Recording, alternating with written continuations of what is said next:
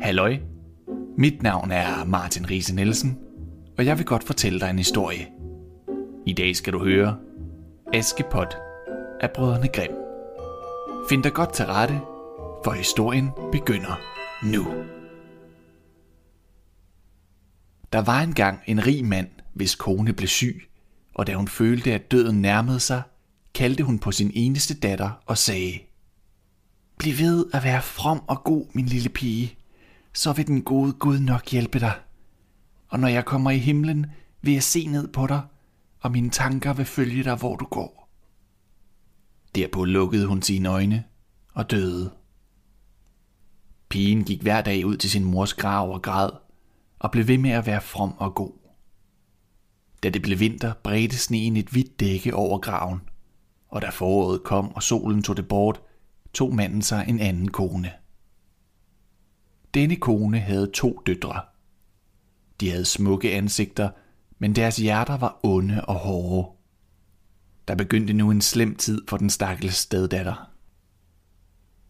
"Skal den dumme tøs sidde herinde i stuen hos os?" sagde de onde piger. "Den, der vil have noget at spise, må arbejde for det. Ud i køkkenet med den kokketøs." De tog hendes smukke klæder fra hende og gav hende en gammel grå kjole og træsko. "Se, hvor prinsessen er fin!" råbte de leende og jog hende ud i køkkenet. Der måtte hun arbejde strengt fra morgen til aften, stå op før daggry og hente vand og gøre ild på, lave mad og vaske op.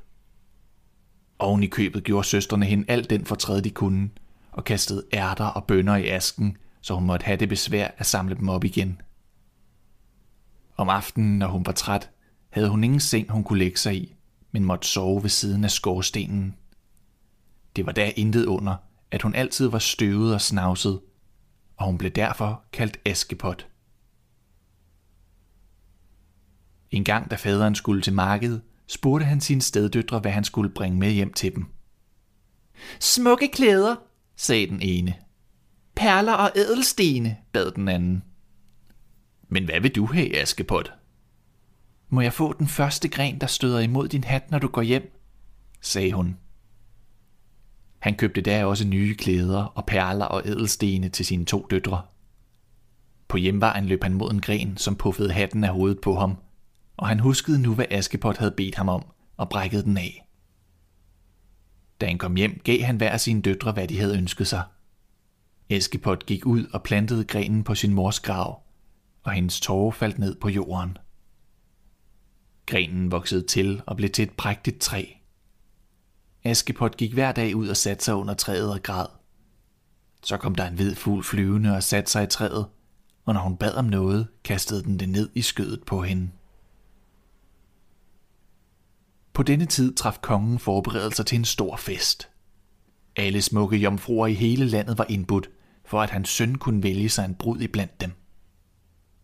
Da de to stedsøstre fik at vide, at de også skulle med, blev de i godt humør og sagde til Askepot: "Kom og red vores hår og børst vores sko.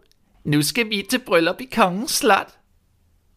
Askepot gjorde det, men græd, for hun ville også gerne til fest, og hun bad så stedmoren, om hun måtte komme med. "Vil du til bryllup?" spurgte hun hånligt. "Du er sort som jorden og har hverken sko eller klæder." Da hun blev ved med at bede, sagde stedmoren: "Nu kaster jeg denne skuld bønner i asken. Hvis du kan samle dem op inden to timer, skal du få lov til at gå med." Askepot gik nu ud i haven og råbte: "Kom alle mine duer og alle små fugle under himlen og hjælp mig. Samle bønnerne op, som I kan bedst. Askepot skal i aften til fest." Straks kom to hvide duer flyvende ind af køkkenvinduet, og efter dem kom en hel mængde andre fugle. Alle sammen gav de sig til at samle bønnerne op, og i mindre end en time var de færdige. Pigen bragte stedmoren skålen og troede, at hun nu fik lov til at komme med til brylluppet. Men hun sagde: "Du bliver bare til latter, Askepot. Du har jo ingen klæder." Da pigen gav sig til at græde, sagde hun: "Hvis du på en time kan samle disse to skåle bønner op af asken, skal du få lov til at komme med." Askepot gik igen ud i haven og sagde: "Kom, mine duer og alle små fugle og hjælp mig. Samle bønnerne op, som I kan bedst. Askepot skal i aften til fest." Da kom alle fuglene flyvende ind af vinduet, og inden en halv time var gået, havde de samlet alle bønderne sammen i skålen. Pigen blev glad og troede, at hun nu skulle få lov til at komme med. Men stedmoren sagde, "Det kan slet ikke nytte noget. Du kommer ikke med alligevel. Du har ingen klæder og kan heller ikke danse, så vi kommer bare til at skamme os over dig." Derpå kørte hun afsted med sine to døtre. Da de var gået, skyndte Askepot sig ud på sin mors grav, stillede sig under træet og sagde, "Lille træ, jeg beder dig, kast guld og sølv herned til mig." Fuglen kastede straks en guld- og sølvindvirket kjole og et par perlebroderede sko ned til hende. Hun tog det hurtigt på og gik op på slottet. Hendes stedmor og stedsøstre kunne ikke kende hende igen, men troede, det var en fremmed prinsesse. Det faldt dem ikke et øjeblik ind at tænke på Askepot, som de troede sad derhjemme ved skorstenen i alt snavset og støvet. Prinsen kom hen og tog hende i hånden og dansede med hende og ville slet ikke give slip på hende igen. Og når en anden kom og bukkede for hende, sagde han, "Hun danser med mig." Om aftenen ville hun gå hjem, og kongesønnen ville gå med hende for at få at vide, hvem hun var. Men hun løb foran ham og gemte sig i dueslæget.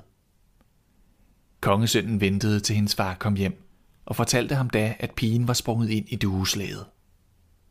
"Det skulle da vel aldrig være Askepot," tænkte faren, og fik fat på en økse og huggede dueslæget i tu, men der var ingen derinde. Da de gik ind i huset, lå Askepot ved ovnen i sine gamle snavsede klæder. Hun var i en fart sprunget ud på den anden side af dueslaget og var løbet ud på sin mors grav og havde taget sin fine kjole af. Så var hun trukket i sine sædvanlige laser og havde lagt sig i asken ude i køkkenet.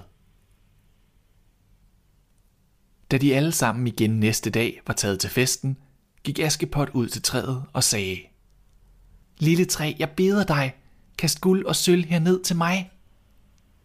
Straks kastede fuglen en kjole ned til hende, og den var endnu smukkere end den forrige. Alle forbavsedes over hendes skønhed, og kongesønnen kom straks hen og dansede med hende.